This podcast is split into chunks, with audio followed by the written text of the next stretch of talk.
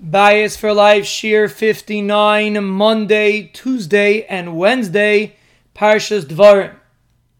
It's very interesting if you study the Psukim in the beginning of Parshas Bereshis, how the human was created. First, the Torah describes every day of the week what was created, and then on the sixth day, the Ribbono Shel Olam created Adam, and the Pasuk says he created Zachar Unekeva. He created a male and a female. But then the Torah repeats it again.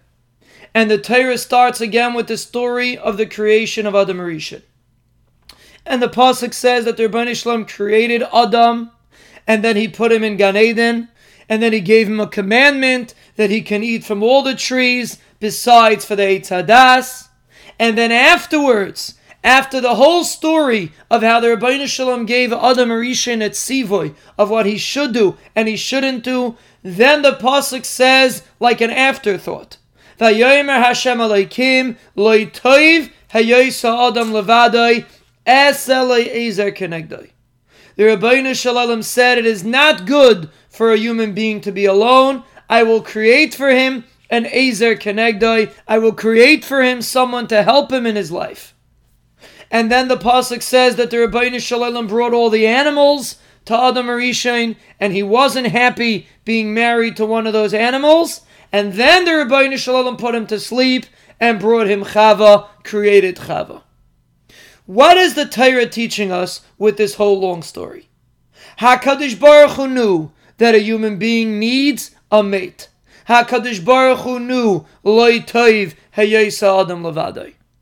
Why did the Ribbono Shel Olam set it up in such a way that first Adam Rishon was created, then he had to deal with different trials and tribulations. He had special halachas, what he can do, what he cannot do, and then afterwards the Ribbono Shel Olam said, Oy Adam Rishon needs an Ezer Kenegdai, and then the Ribbono Shel Olam tried the animals, and finally the Ribbono Shel Olam gave him the Isha. What's the purpose in this entire story? And the answer is the key to Shalom Bayis. It's about appreciation. It's about realizing that you cannot do it on your own, whether you're a male or a female. You cannot manage on your own. You cannot operate on your own. So the Ribbono Shel Olam showed Adam Rishon that he couldn't. First, he gave him struggles that he has to deal with. Then he tried the animals. Then he finally brought Chava. That gives appreciation. That shows a person how it could be without his mate, without his spouse, and then he can truly appreciate his spouse. The key to Shalom Bayis is appreciation. The key to Shalom Bayis is realizing that you are not just as good if you don't have a spouse. You can't manage without a spouse, even though you think you can.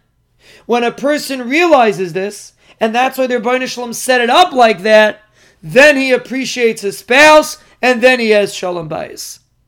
A feeling of needy, a feeling of requiring a spouse, helps us appreciate the spouse and helps us treat our spouse with Shalom Bayis.